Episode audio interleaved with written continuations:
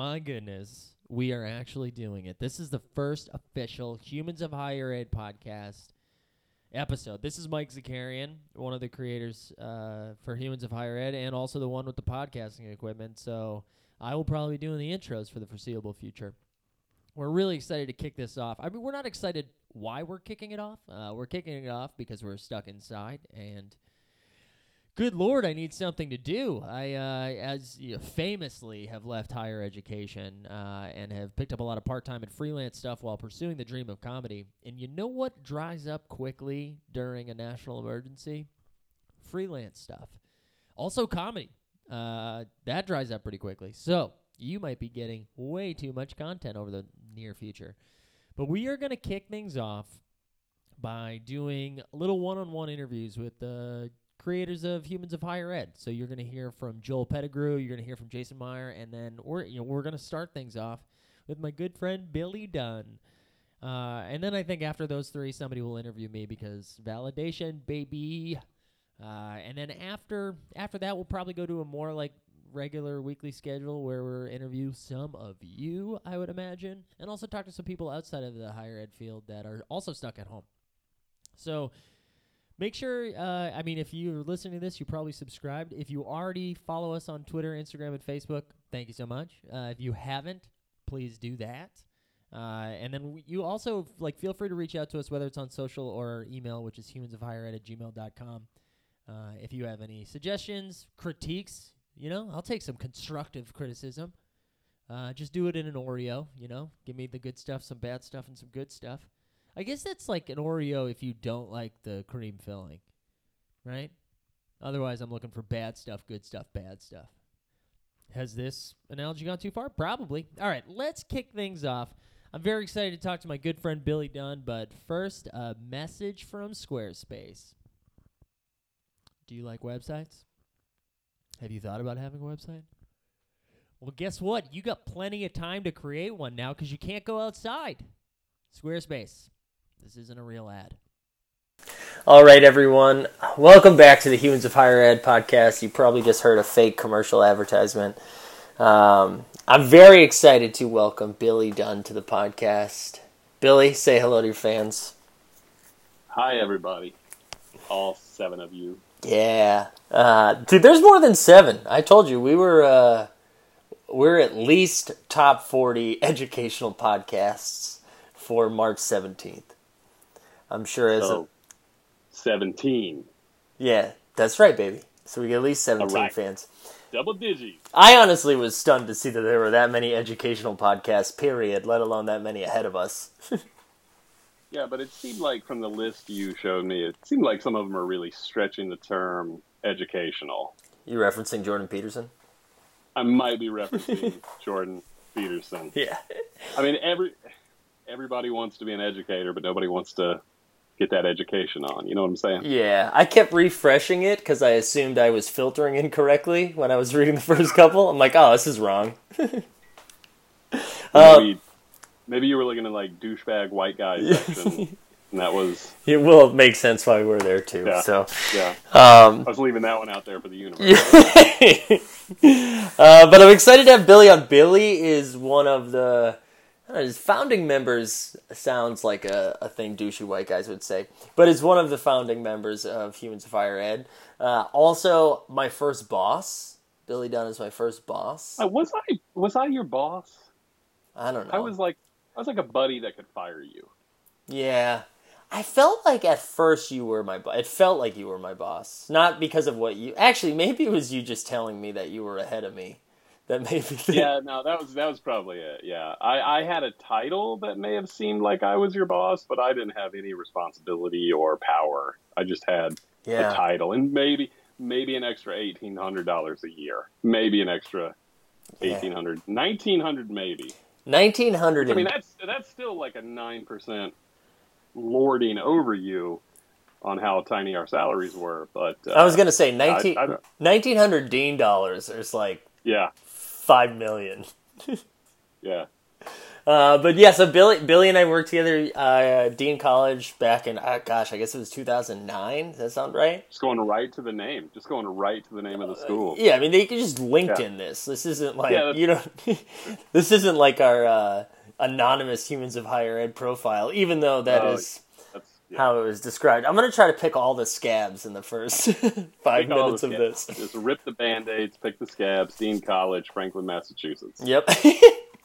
but Billy, Billy, I think was one of the first people. Well, obviously, there's only a couple of us, but was one of the first people that was asked to do humans of higher ed.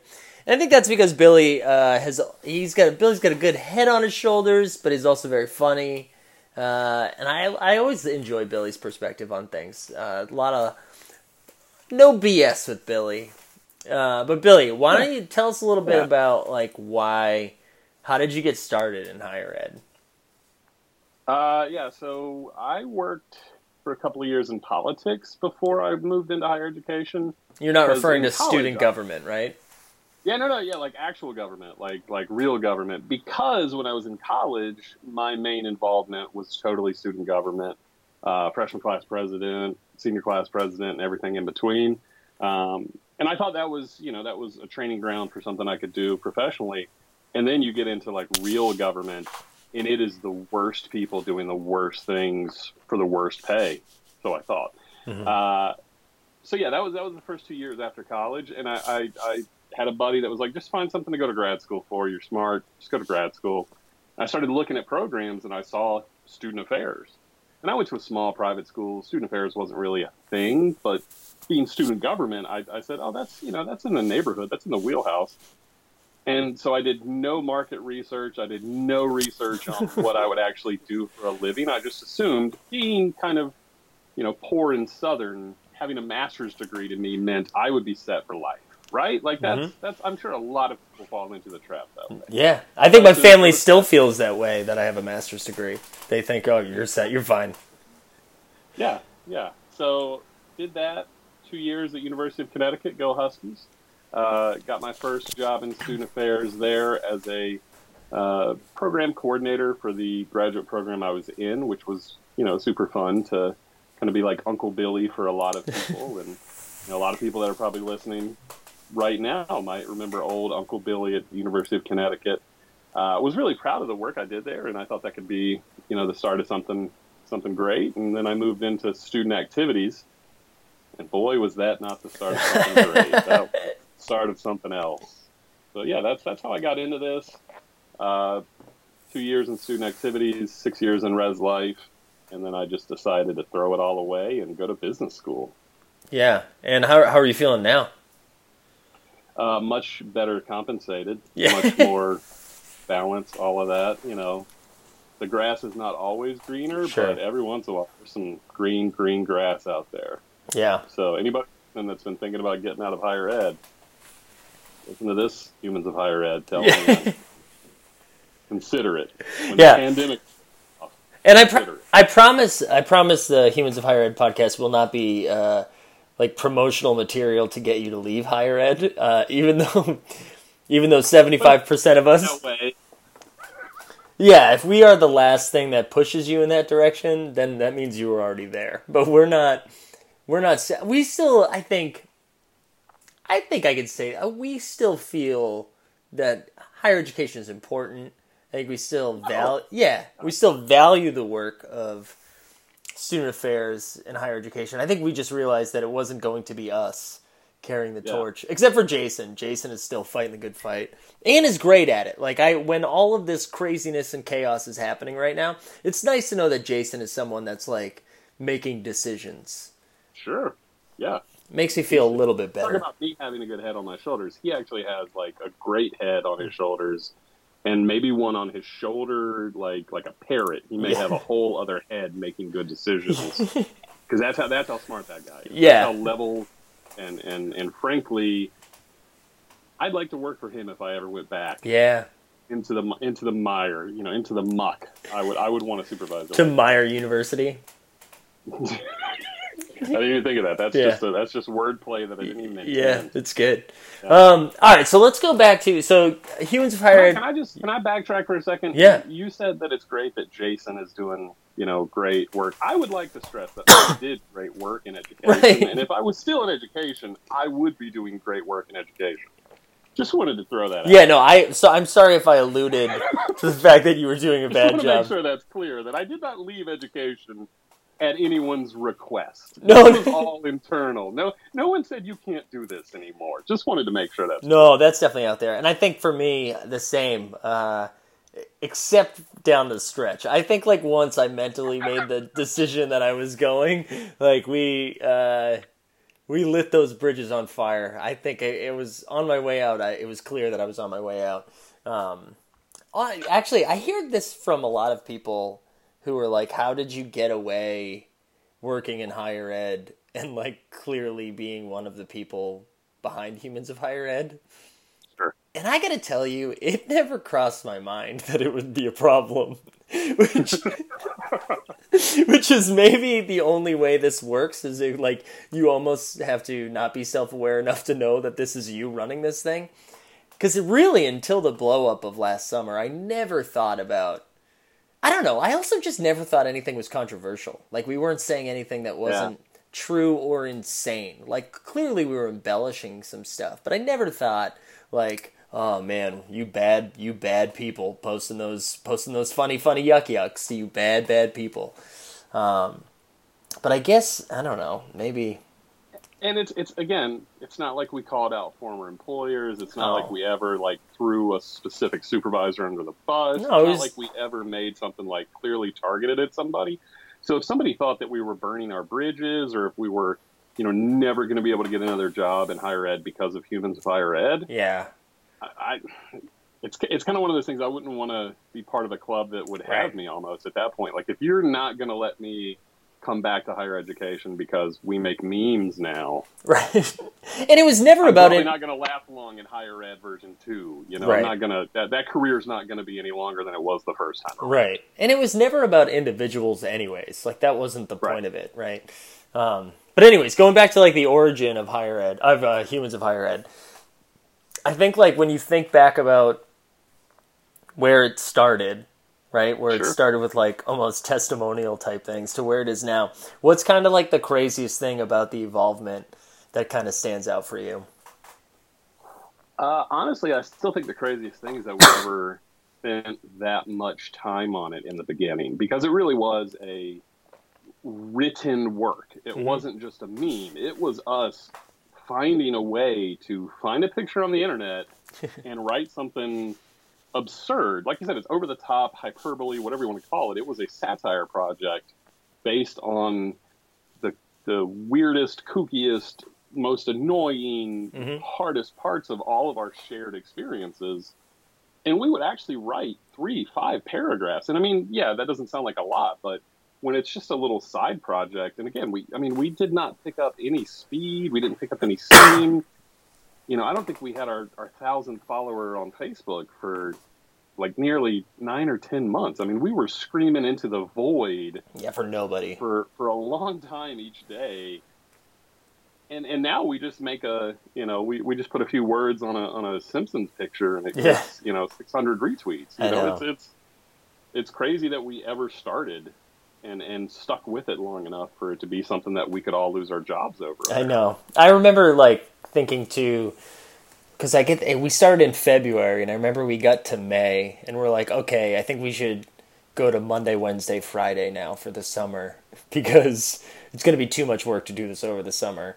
And the amount of time and thought that went into it, and then like you fast forward a year or two later, and it's like there's no not that there's no thought that goes into it, but it's just kind of like what pissed us off today, and how can we how can we make that enjoyable? what's the hot meme on the streets right now what can we just completely co-opt for higher ed Yeah, and like sometimes I feel like we're posting because we're like, oh man, we haven't posted in like 48 hours. We probably should throw something out there just to stay relevant. And then other times it's really like, I don't know, I think this is funny. Let's do something with this. you know? And I, yeah maybe 30000 people will think it's funny too yeah. When you think back about uh, Humans of Higher Ed and the journey that it's been on so far, what is the. Is there like a specific moment that stands out that you're like, whoa, this is a real thing now? I, I'm gonna put real in quotes too. I don't mean like real, like impactful in people's lives, yeah, but you know what I'm yeah. saying. I, I will say there was there was a definite moment for me that was kind of surprising. Uh, NACA, I'm not sure if I'm supposed to say NACA or N-A-C-A. I, I can't remember. I've been out of the field too long. Uh, but was held in Columbus a couple of years ago while I was at business school at the Ohio State University. And I remember driving down to the conference because I wanted to just do some bits or something. Like I wanted to try. And the first group of people I walked up to, I was like, "Hey, have you heard of that site, Humans of Higher Ed?" And I figured maybe one of them. They all knew exactly what I was talking about, and I just kind of got like, not overwhelmed, but just in that moment, I was like, "I don't want to be here doing this right now. I don't want Yeah. to do a bit because people actually know who we are. Like Right. if, if it was more underground or something like that, like, and obviously it is completely underground. It's a subset of a tiny, you know, it's a niche market, but just knowing that people knew who we were on social media Mhm. And then I'm standing there talking to them. That was just one of those moments that I had not emotionally or mentally prepared myself for because it's Yeah. we don't often walk up to strangers and they know what we're working on. That's Right. just not something I was accustomed to. Right, it is a little jarring. I remember I had two different moments. One where I was uh, interviewing for a job, uh, and it came up uh, because I referenced something, not, and I didn't explicitly say humans of higher ed, or I just like referenced something about social media experience, and then the interviewee was like, or the interviewer, interviewee, whatever. Uh, Interview. They were the interviewer. yeah. So they were like, "Oh, uh, have you heard of this page called Humans of Higher Ed?" And I had to like have a split second reaction of like, I don't know if announcing this is going to help me or hurt me in this moment. like, because this could be like, "Oh, we can't trust this guy," or it's like, "Oh, yeah, good sense of humor, like a pulse on what's going on." But I remember, I just remember that moment of like, "Holy crap, this is like." a split decision that I need to make right now. And then I, the I need to know more about your question, interviewer. I Yeah. need to know more yeah, about why you're asking. yeah, Do you hate the Do you hate- and want to bash it with me, or or do you love the site Yeah. and want to share some excitement about it? show me your social media presence right now.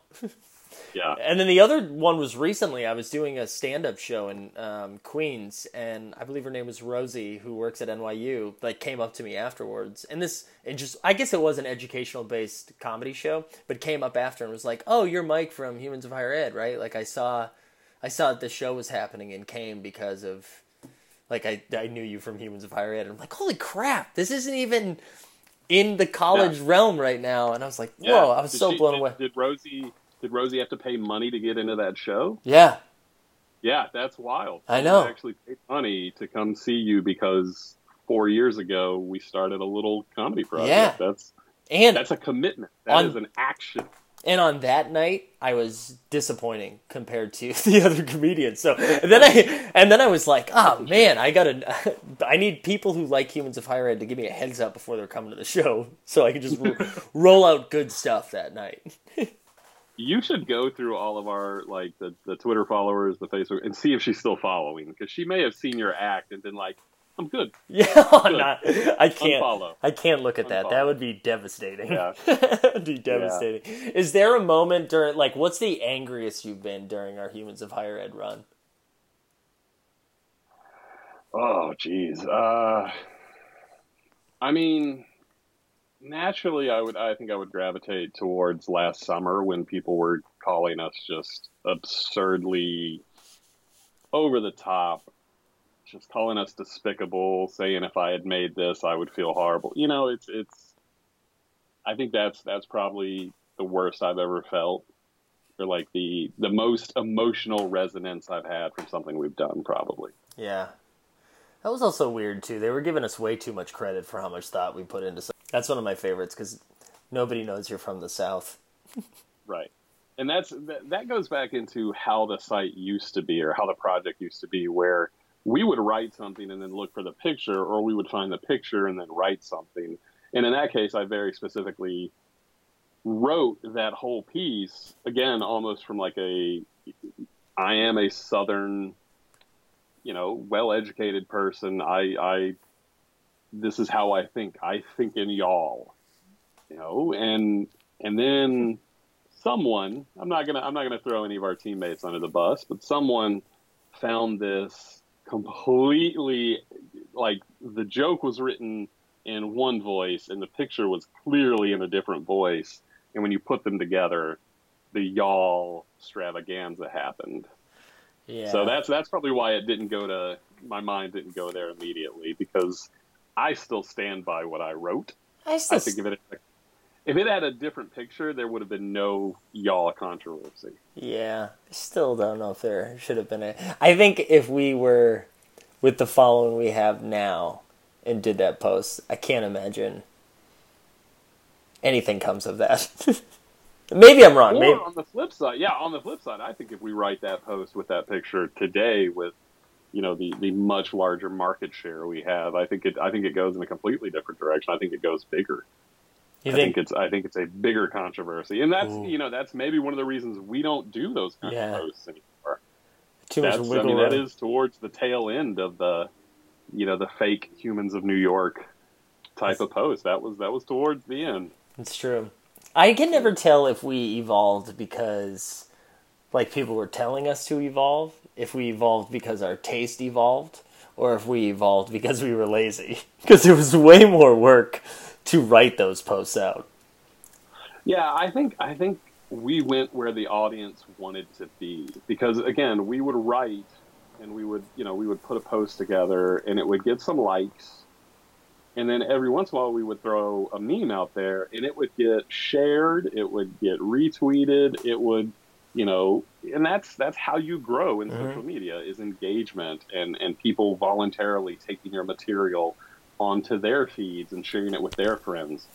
Nobody was doing that with long expository random pictures and posts. That Yeah. just wasn't that wasn't happening. So, you know, call it laziness like you just did, but Yeah. it, it's efficiency. It is an efficiency of growth. Yeah, I think so too.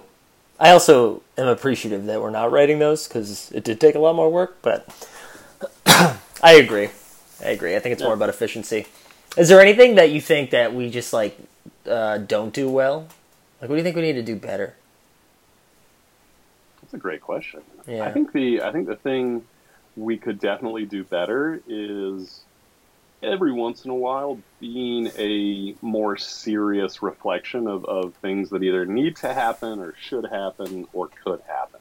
And I think if you look at the last week or so, we've definitely gotten a lot closer to that with the puppers of peace, where we were just trying to, in, as everything was breaking loose and, and higher ed seemed to just be catching fire Yeah. with all of the different just craps just being dumped on our our student affairs side of the house.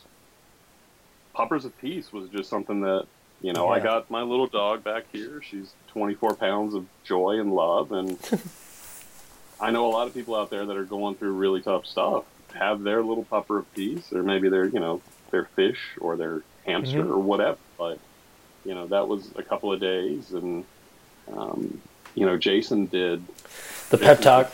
really- yeah, the, the pep talk stuff. He started that and did some really good work on that. I think honestly, of humans of higher ed, that's probably the most proud I've been. Is that when our colleagues and our you know the people we've been on the front lines with needed us, we weren't there just kind of like posting Simpsons memes. We were Yeah. trying to give people some real encouragement and excitement in that moment. Yeah, and I think uh, I think yeah, definitely in those moments, and then even like the fun stuff that we've posted since then has been, uh, I think, in, a, in an attempt to provide relief versus uh, selfish. Not, it's never selfish, but the idea of like, oh, I this is funny, this will get a bunch of likes, let's put it out there. I don't think our head has been there in the last week, which has been nice, and I mean, I think that's reflective from our messages back and forth between the four of us too. That I don't know. I think we're all freaked out, right? So we're just anything that's going to provide a distraction for us, but also relief for anybody else. I mean, that's honestly, it took it took this crisis for us to be like, well, I guess we got to buy, which is terrible, but it's true. I mean, like we we've putzed around with the idea of doing a podcast for what a year or two at this point. At least, yeah. I know I got podcasting equipment over a year ago and haven't touched it. And it took like and, and and like I haven't left the house except to walk the dog in four days. I Yeah. needed something. I needed somebody to talk to. You know, this is this is, I know. this is the you know the the human interaction that I'm sure people are going to listen to this during all of this, and Yeah. then like a month from now, maybe they will never listen to us again. I know. Who I knows? I think the one benefit that we get from this is that people will probably be more patient with garbage podcasts. So like we've got a little wiggle room to throw out four pieces of crap before we like figure out how to do this. So yeah, thank you for being the first And- piece of crap. I was going to say, and this is something worth listening to or not. So hopefully, No, there's some nuggets. There's some nuggets. in the last twenty minutes. What's the weirdest thing you've purchased since uh, going down this uh, coronavirus rabbit hole? Like, have you made any weird weird buys? I mean, this is America, so you know, buying a shotgun may not seem weird to most people, but it's pretty weird that I own one now. Did you did you own a gun pre Corona? No, I have never owned a gun. I have barely fired a gun, but you know, better safe than sorry, I guess. It's it's still in the box in the closet. If society devolves, if if you know, if Mad Max comes to pass, I'll open the box. But for now, Yeah. So they kind of one of those. Like a security blanket at Right. this point. So it, Yeah. w- it wasn't an, a, a buy for an immediate use, but you were like, I Oh, should no. I should get it just in case down the road. Because it's, you know, we always have that saying, it's better to have it and not need it than need it and not have it. And, and when you're facing a potential whatever we're facing, Yeah, better to have it and not need it That's true. need it and not have it. I feel like based on your location, whatever's about to come gets to you like a half beat after it gets to me. and so I feel like what's nice is you have a little like if you see it happen to me, you're like, okay, it's coming. like, but Go it's, open the box. Yeah, open the that's- box. Yeah, yeah. For those of you that don't know, I live in the middle of the country. So Mike is on the East Coast where things actually happen. Yeah, and then it, it apparently makes its way in like a like a slow human tsunami apparently Yeah. Like I left higher ed because I was like, hey, I don't want to do shelter in place anymore. And the mayor of New York is like, hey, we're going to shelter in place now. yeah So- it's, it's a you feel like there should be some more student affairs people in government to kind of loop it all back to where I, where I started it feels like maybe some people should be running icebreakers before these meetings so that we're all on the same page it's true. I mean, we tweeted this out this week, but like in the way that Italy is out on their balconies singing, I imagine it's going to be people like us that are like, I said a boom, chicka boom. We're gonna be doing name games from Yeah. the balcony. My name is Billy, and I'm bringing bananas. Oh, big booty. big, big booty apartment one, apartment one, apartment four. Yeah. I'm in the suburbs now, so I don't think I'm doing icebreakers with anybody. Well, I think we're just That's why you going bought a down shotgun. Yeah, that's why you bought Yeah. a shotgun. yeah, it's weird. I I have still felt like moments of being an RD where uh, on like Sunday. My upstairs neighbors had people over, and I almost wanted to go upstairs and not to be like, "Hey, I need you to quiet down." I want to be like, "Hey, everybody needs to leave. you, shouldn't be hanging." Just canceled for America. Yeah, you can just 72 hours of no guests, America. yeah, just drink by yourself. It's way better. it's way better. Oh yeah, I, I yeah. People are. oh, You put something out on the interwebs this week about whatever that Men in Black quote was. Oh yeah, uh, a person can be smart, but people are not. God, that's- forget exactly says. It's beautiful. That's the, that's the general. Yeah, I feel the like- general theme there. Yeah, and I mean that's relatable in a crisis, but I also do think that's relatable to anybody that works with students. Like you have a one-on-one, and everybody gets it. Everybody gets it in that one-on-one meeting. Yeah. And you have a floor meeting, and everyone's like, "Well, what if I'm naked? Like then what happens?" Like you know, like those are the questions you get. Yep, that is that. I, I had not processed it in that way, but when we unpack it, Mm-hmm. America is going through a hall meeting right now. Yep, America. Oh God, America is going through a hall meeting. That's very good. If every if the other 32 minutes of this have been garbage, we're gonna we're gonna cut that little nugget out, Yeah. Post that bit. Everyone that everyone that's on here that to hear America is going through a hall meeting right now. Fuck. You earned that little that little nugget of joy. Fuck you, Jordan Peterson. Did you just hear what Billy Dunn said?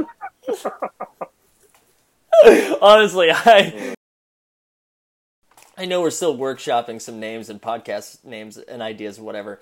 But if we rebrand as the "Fuck You, Jordan Peterson" podcast, I'm. Because we leapfrog now, right? We are higher than Jordan Peterson on educational podcasts. no, I don't now, think right? that. I don't think that's true. Oh, we haven't beaten him yet. No, We're I- him. We're still 32. All right, we everyone that's listening. Everyone that's listening, if you don't know who Jordan Peterson is, you want us to beat. him. yeah. If you do know who Jordan Peterson is, tell everyone to subscribe so that we can leapfrog Jordan Peterson in the educational podcast. world. Yeah, and honestly, even if you like, even if you like Jordan Peterson, it's more fun to root for an underdog, and uh, we are the underdog in the Jordan Peterson situation. So, yeah, Like, how many people do you think are subscribing to us and the Jordan Peterson? Ballpark it. What percentage of people that subscribe to this podcast have their feet in both pools? I would have to go and see how many people from Duke like the Humans of Higher Ed podcast. right? There's gotta be maybe Vanderbilt. Like I can see there's I guarantee you, the people that follow both are the people that got really excited when I said I bought a shotgun. Those are the people that are like, I told you. See, now I'm getting into that y'all voice. that People thought of. We're gonna get 20 comments on, on this, and 19 of them are gonna be like, "Billy, return the shotgun." But one of them is gonna be like, "Woo boy, yes sirree." Uh, yep. Oh Do you- man, hold on. I'm gonna I'm gonna show my podcast ignorance. Do you comment on podcasts? Mm, I Or are think you it- just saying when we post the podcast, it will get comments on our Twitter, I think. on our on our yeah on our regular social media channels? Yeah. Okay. And you know, uh, Right. speaking of that too, that we've had such a positive response. I mean, clearly because a lot of people subscribed last night, but such a positive response to like us finally podcasting, and I just can't help but think about what a disappointment this is going to be for people. Yeah. No. Hundred percent. Hundred percent. it would be one thing if we've all run successful podcast, like Conan O'Brien started a podcast last year and was immediately successful because he brought in very talented people who have done lots of podcasts. He brought in a talented podcast producer. None of us know what we're doing, so like. It's gonna be bad. This is amateur hour, as amateur as it gets. Yeah, I think we really need people's patience for like a month or so. We just need to rifle out some crap.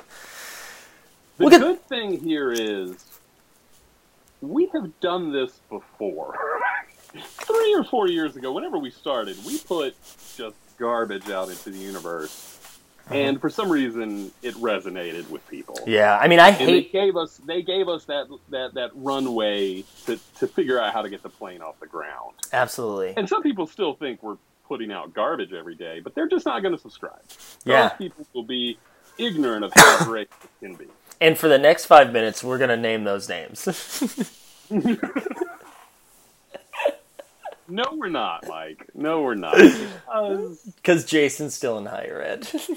yeah, yeah, that's a big part of it. And he's fragile. he is You know, fragile. Jason, Jason doesn't need. He's going to be at conventions with people. He's going to Mm-hmm. be at, you know, conferences. He doesn't need anyone to just He's the chest. He'll be. He'll be zooming into those though. He will be zooming into those conferences. That's true. That's. I mean, eventually we will have conferences again. Yeah. I mean, eventually the world will spin again. I hope so. Fingers crossed. Fingers crossed.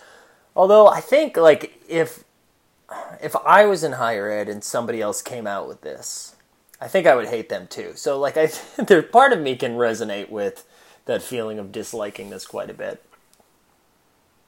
Especially because neither of us are actually in higher ed. This is a great first episode. This is No, I like it, but I still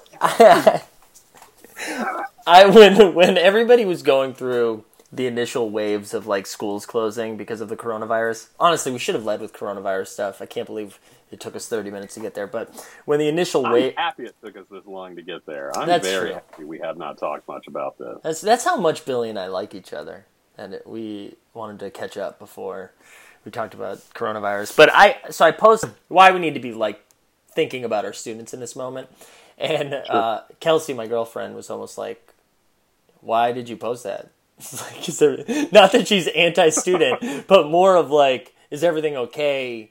You haven't said a nice thing about higher education since we've been together.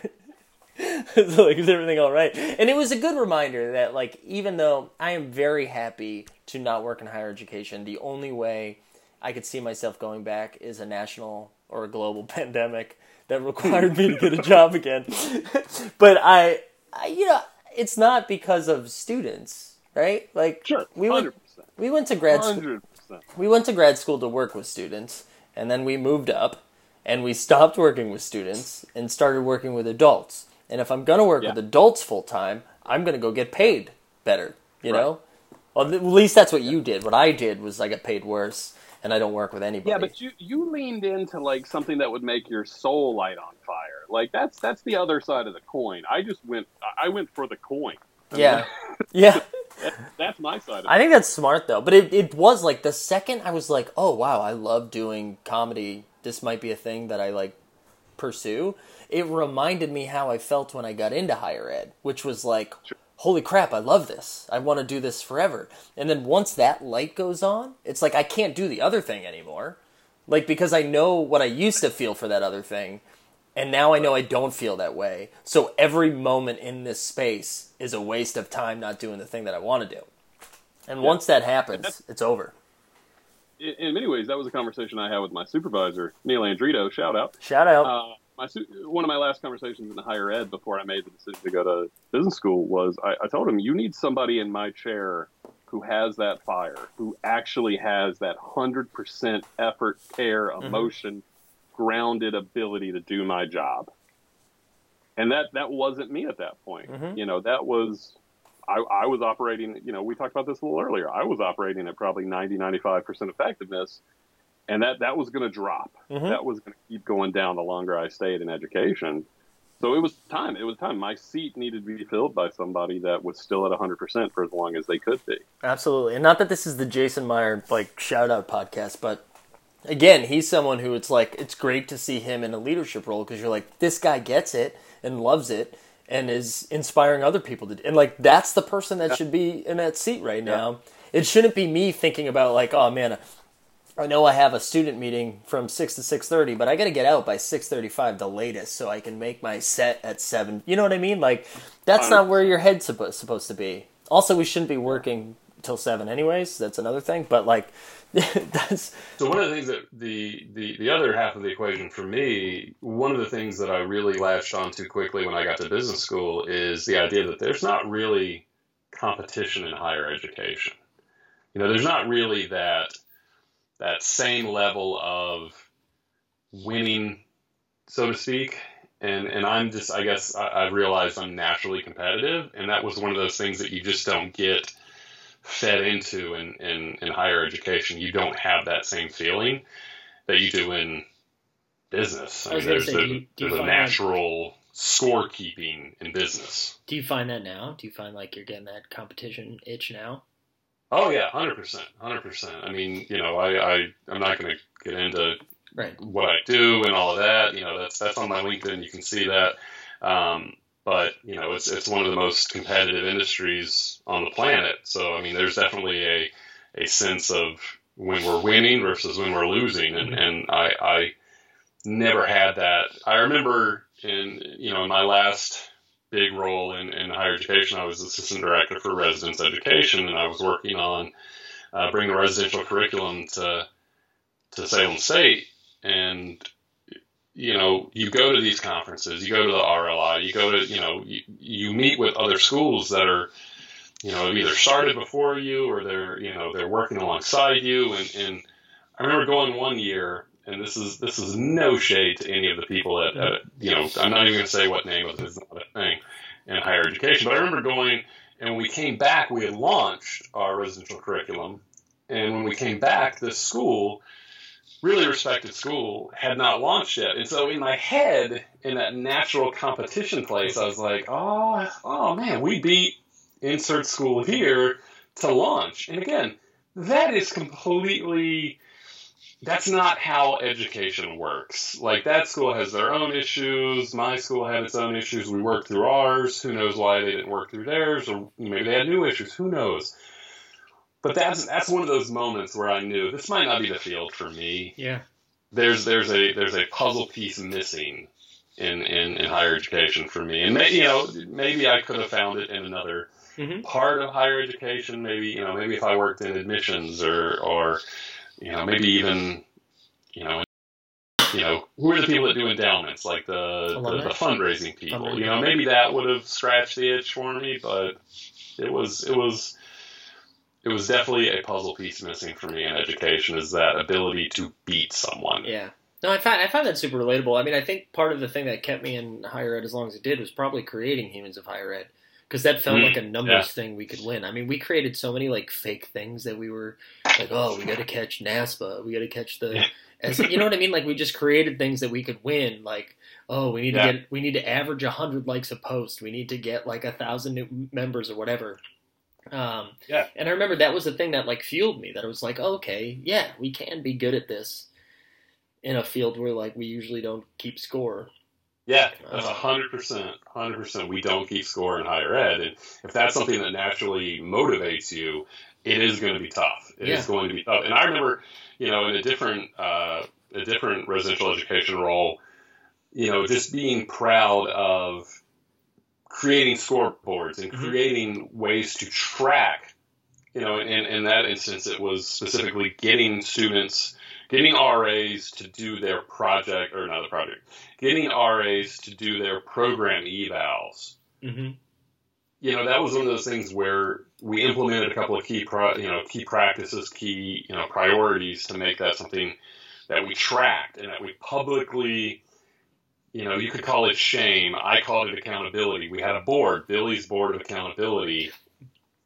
It was, you know, the, the amount of change we made in the rates of program, uh, you know, people filling out their program paperwork after a program Mhm. went through the roof.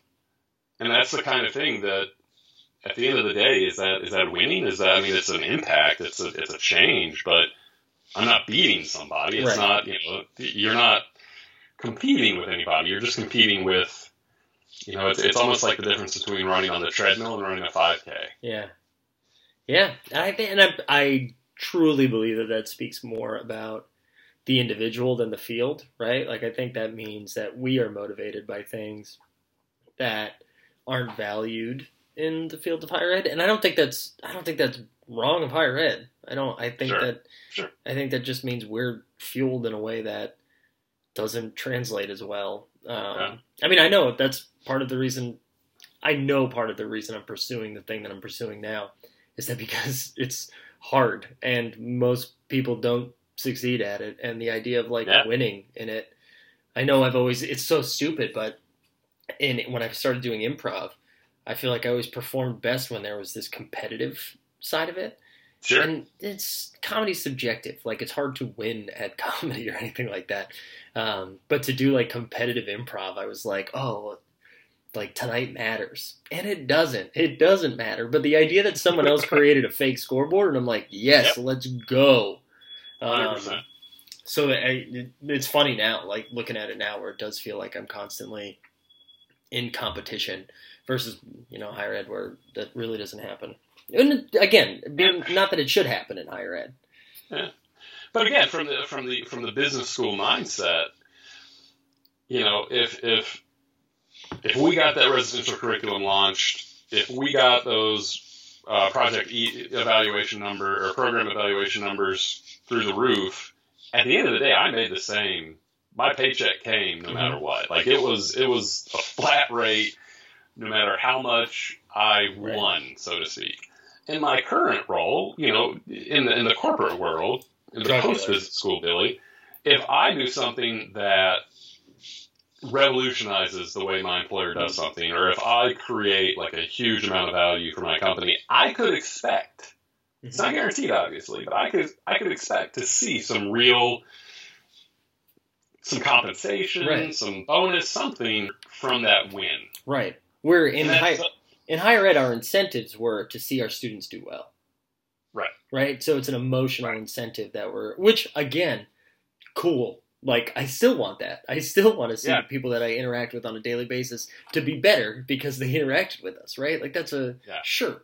Um, but for that to be the sole motivation, and uh, whatever, maybe the, the, you're like, wow, you're greedy or you're selfish or you're motivated by things that don't matter. Sure. But I think by adding those pieces, it's only going to make people work harder and work smarter and work better, you know? Right. Right. Because you're seeing actual gains versus like exhaustion, where, like, yeah, it's cool that Gary started out as a nervous little 18 year old, and then by the end, he was an orientation leader. Like, cool. I'm pumped for Gary. I hope Gary crushes it for the rest of his life, and I hope I like DM with Gary six years from now, and it's like, oh, Gary's crushing it, and he's pumped that we had this interaction. Dope. But like, also, uh, give me a thousand extra bucks.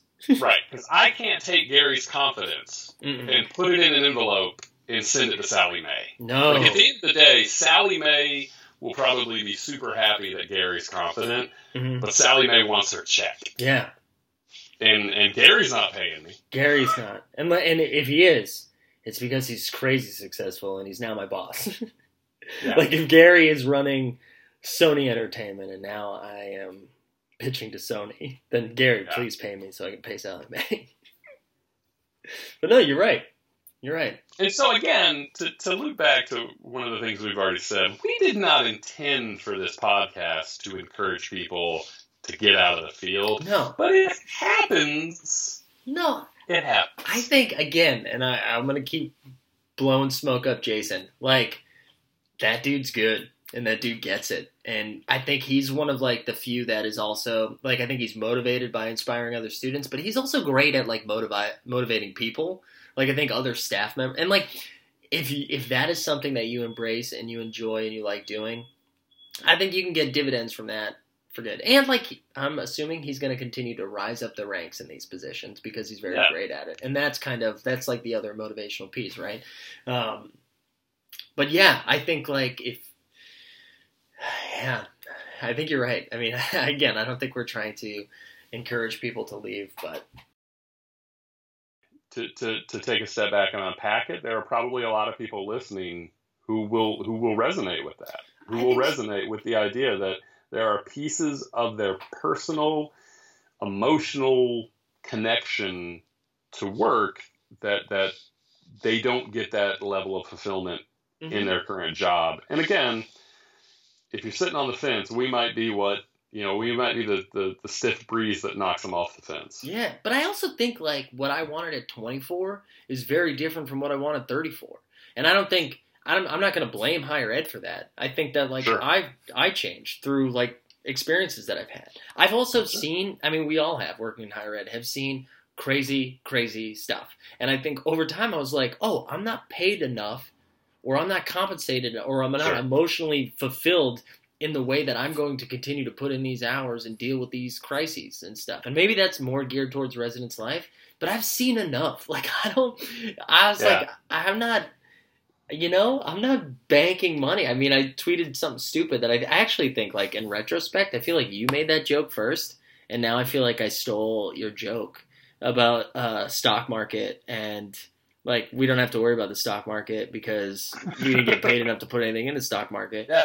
Uh but I, like mean, I, I honestly, I, I worked in higher ed 12 years, right? Like from, from grad school to into business school.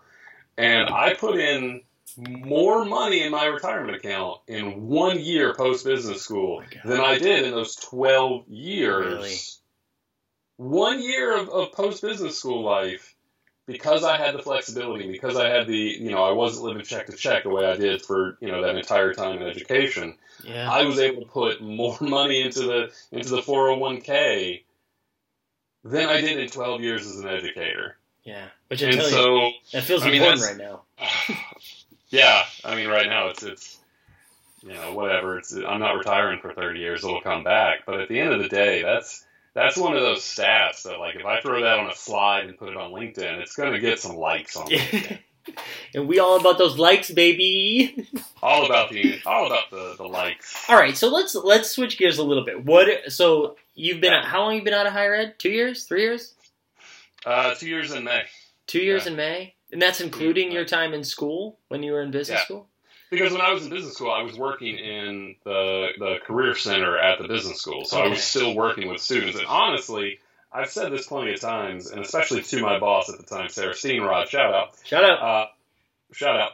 Uh, if I had found career services earlier in life, probably would have probably would have gotten another five or six years out of out of higher education. Yeah, that's how I feel too. If I didn't go back to residence life, same thing. I think if I was in student activities, leadership development, orientation, whatever, it's just like a more rewarding experience.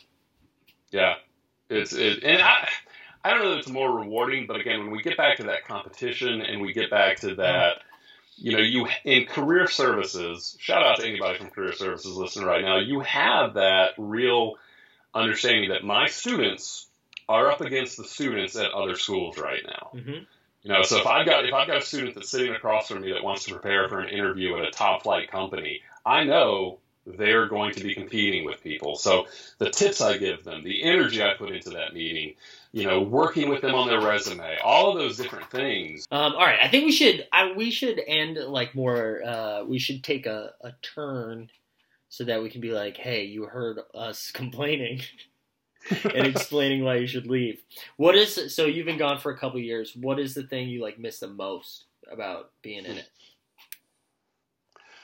You know, I always joked about this when I was in higher ed, but being on a college campus, working with 20 year olds, surrounding yourself with that energy really is the fountain of youth. You will never feel as alive and electric and just, you will never feel as young as you do when you spend all day, every day on a college campus. yeah. There's just, it, it is the fountain of youth. And living in the suburbs now, I feel older than I've ever felt. Yeah, it's true. I swear my body started hurting more after I moved off campus. Like it aged I- quickly. I like a year, probably probably six months ago or so, I found myself googling why does my back hurt when I wake up, yeah. and I just realized that's not that's not something you need to Google. That's just aging. Yeah. that's I mean that's I I have now caught up on twelve years of staying young Yeah. really quickly. So I, I added like a daily yoga practice. Like I had to I had to make up for that youthful Energy. experience with Mhm. something else. Yeah. My dad said yesterday that I'm not on the back nine, but I can see the ninth tee box. I was like, that's, that's a one. yeah. Yeah.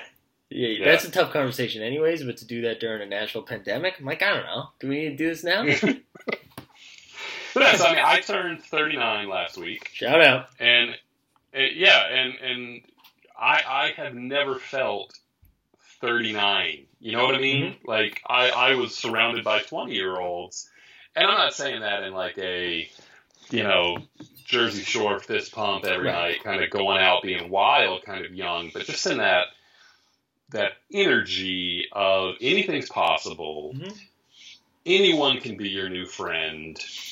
Anything that you want to put your energy into, you should go and do that. Yeah. You should go and explore. You should go and experiment. You should go and try new things. That is not what the suburbs reinforce. That is Yeah. not the message that is delivered to you when you don't spend as much time on a college campus as student affairs practitioners do. Yeah, no, I always find it to be inspiring to be around people who are excited about stuff. And nobody's more excited than college students because they're Yeah, finding their 100%. passions for the first time and you get to see them like flourish. You get to see them change with their passions. Like they're like, oh yeah, I actually don't want to do this at all. I want to do this. And that's like just exciting to be around. Like I, I think the meetings that I miss the most are of those of students who have just like figured out what they're going to pursue. And even though in the back of my mind, I know they're going to change their mind three or four times, it's still just that moment of like, this is what I'm going after, Yeah. and this is the path I'm taking. I'm like, oh man, that's awesome. And uh, with that, I, I mean, the reason that I ended up leaving, I think, I, I mean, I've told you this for sure, but the reason I ended up leaving higher ed was having conversations with students about being like, you need to take calculated risks. Like now's the time to follow the thing that you want to do for the rest of your life. Like this is your chance, right? This is your chance to experience the stuff and like make those moves to do the things that you want to do. And like I'm having that conversation while doing something I don't want to do. I'm like, Yeah. oh, this is I'm just I'm feeding you garbage. Like I'm not even following this.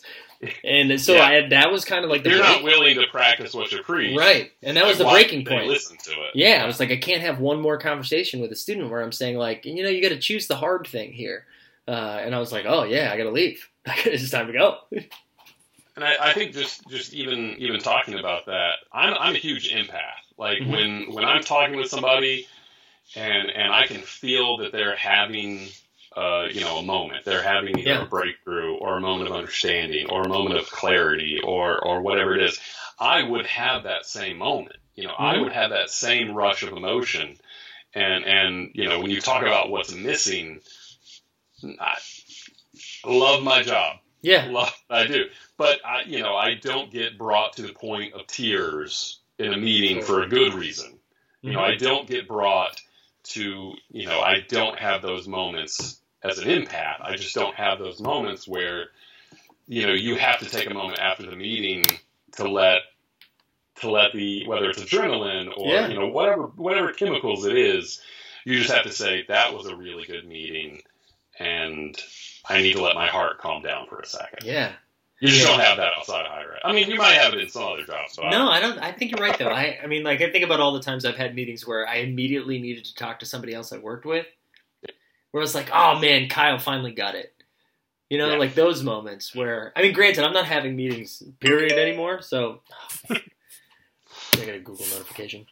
But yeah, I'm not having meetings period anymore, so like the, that experience is completely lost on me. But I, those moments, yeah, those moments were cool. But again, like that goes back to like as I was progressing, I was no longer having those meetings with students. The only meetings with students I was having was like, "Hey, you can't live here anymore," Sure. or like, Yeah. you know. And once once that's taken away, it's like, I don't know. I just didn't find the same. And you talked about this a little bit with like the meetings that you have now.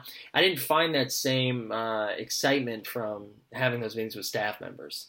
And maybe it's because they're a little bit older and they have like a better understanding of where their fire is now, so they're not having those like huge swings right in those moments. Sure. But it's just not the same. It's not the same. So again, if you're on the fence, you're on the fence. Maybe we're the stiff breeze that knocks you into saying, "Yeah, I can do five more years of this." I like that. Yeah, that you could do five more. Yeah, I like that. Right? That we're we're Yeah. telling you to stay on for five more years. I think Because because again, you're not going to get you're not going to get the emotional resonance. You're not going to get the fountain of youth, and you're not gonna you're not going to have colleagues like Mike. You know, you're not going to have this kind of rapport with somebody that you worked with. I mean, we worked we worked together 11 years ago now, right? Like, eleven years ago, and we worked together for like nine months. Yeah, Isn't that crazy? We didn't even work together for a full year. and and you're still one of my favorite people on the planet. We have talked almost constantly because of this project. Yeah, Like that's It's you, been cool. don't find that between humans and that, you know. between humans of higher ed and gambling, I mean, we really have like maintained a strong friendship. Yeah. Um, all right, I think we should I, we should end like more. Uh, we should take a, a turn so that we can be like, hey, you heard us complaining and explaining why you should leave. What is so you've been gone for a couple years? What is the thing you like miss the most about being in it? You know, I always joked about this when I was in higher ed, but being on a college campus, working with 20 year olds, surrounding yourself with that energy really is the fountain of youth. You will never feel as alive and electric and just, you will never feel as young as you do when you spend all day, every day on a college campus.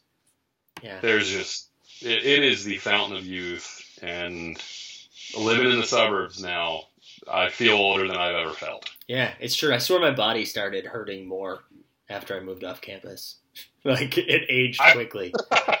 I like a year, probably probably six months ago or so, I found myself googling why does my back hurt when I wake up, yeah, and I just realized that's not that's not something you need to Google. That's just aging. Yeah. that's I mean that's I I have now caught up on twelve years of staying young Yeah. really quickly. So I, I added like a daily yoga practice. Like I had Great. to I had to make up for that youthful Energy. experience with Mhm. something else. Yeah. My dad said yesterday that I'm not on the back nine, but I can see the ninth tee box. I was like, that's, That's, a, stuff. that's a good one. Yeah. Yeah. yeah. Yeah. that's a tough conversation, anyways. But to do that during a national pandemic, I'm like, I don't know. Do we need to do this now? But yeah, so I mean, I turned 39 last week, Shout out. and uh, yeah, and and I I have never felt 39. You know what I mean? Mm-hmm. Like I I was surrounded by 20 year olds, and I'm not saying that in like a you know Jersey Shore fist pump every Right. night, kind of going out being wild, kind of young, but just in that that energy of anything's possible. Mhm. Anyone can be your new friend. Anything that you want to put your energy into, you should go and do that. Yeah. You should go and explore. You should go and experiment. You should go and try new things. That is not what the suburbs reinforce. That is Yeah. not the message that is delivered to you when you don't spend as much time on a college campus as student affairs practitioners do. Yeah, no, I always find it to be inspiring to be around people who are excited about stuff. And nobody's more excited than college students because they're Yeah, finding their 100. passions for the first time and you get to see them like flourish. You get to see them change with their passions. Like they're like, oh yeah, I actually don't want to do this at all. I want to do this. And that's like just exciting to be around. Like I, I think the meetings that I miss the most are of those of students who have just like figured out what they're going to pursue. And even though in the back of my mind, I know they're going to change their mind three or four times, it's still just that moment of like, this is what I'm going after, Yeah. and this is the path I'm taking. I'm like, oh man, that's awesome. And uh, with I, I mean, the reason that I ended up leaving, I think I, I mean, I've told you this for sure, but the reason I ended up leaving higher ed was having conversations with students about being like, you need to take calculated risks. Like now's the time to follow the thing that you want to do for the rest of your life. Like this is your chance, right? This is your chance to experience the stuff and like make those moves to do the things that you want to do. And like I'm having that conversation while doing something I don't want to do. I'm like, Yeah. oh, this is I'm just I'm feeding you garbage. Like I'm not even following this. And so Yeah. I that was kind of like the You're not willing to practice what you preach. right. And that was the breaking point. Listen to it. Yeah, I was like, I can't have one more conversation with a student where I'm saying like, you know, you got to choose the hard thing here. Uh, and I was like, oh yeah, I got to leave. it's time to go. And I, I think just just even even talking about that, I'm I'm a huge empath. Like Mhm. when when I'm talking with somebody, and and I can feel that they're having. Uh, you know, a moment. They're having Yeah. a breakthrough or a moment of understanding or a moment of clarity or or whatever it is. I would have that same moment. You know, I Mhm. would have that same rush of emotion. And and you know, when you talk about what's missing, I love my job. Yeah, Love, I do, but I, you know, I don't get brought to the point of tears in a meeting for a good reason.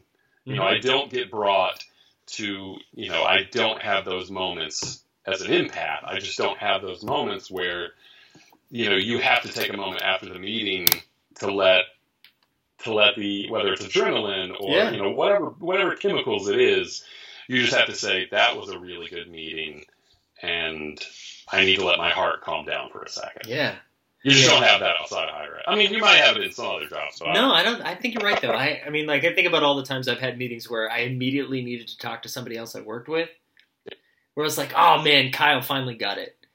You know, Yeah. like those moments where I mean, granted, I'm not having meetings period anymore, so I got a Google notification. But yeah, I'm not having meetings period anymore. So like, Yeah. Let's leave that out of the podcast. responsible gambling, responsible gambling. sure. Yeah. No, I'm up. I'm up a ton this year. You know, but uh, we don't need to go into that. Show the graphs, that's- that's baby. whole Show the podcast. graphs. Fun though, Billy. Thanks for doing it. Um, Yeah. I mean, we're going to be doing so many more podcasts that Billy's going to be on, but this was the inaugural. All right, Billy Dunn, thank you so much for joining. Uh, if you haven't smashed that subscribe button already, you're going to do it. Billy, should they follow you on Twitter anywhere? Uh, no. Follow me on. Uh, connect with me on LinkedIn. That's that's my real jazz. You can tell you left you, you left higher ed because you're big into LinkedIn now. Yeah, yeah. Two thousand followers on LinkedIn now. How about that? Is that the right terminology? I don't even know. I think it's I think it's connections. Connections. Connections. Yeah, we got there. I think we're gonna start the podcast with 2,000 followers on LinkedIn. How about that?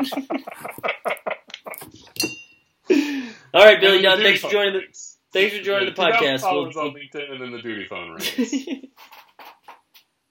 Thanks for joining us on the podcast, Billy. We'll talk to you soon.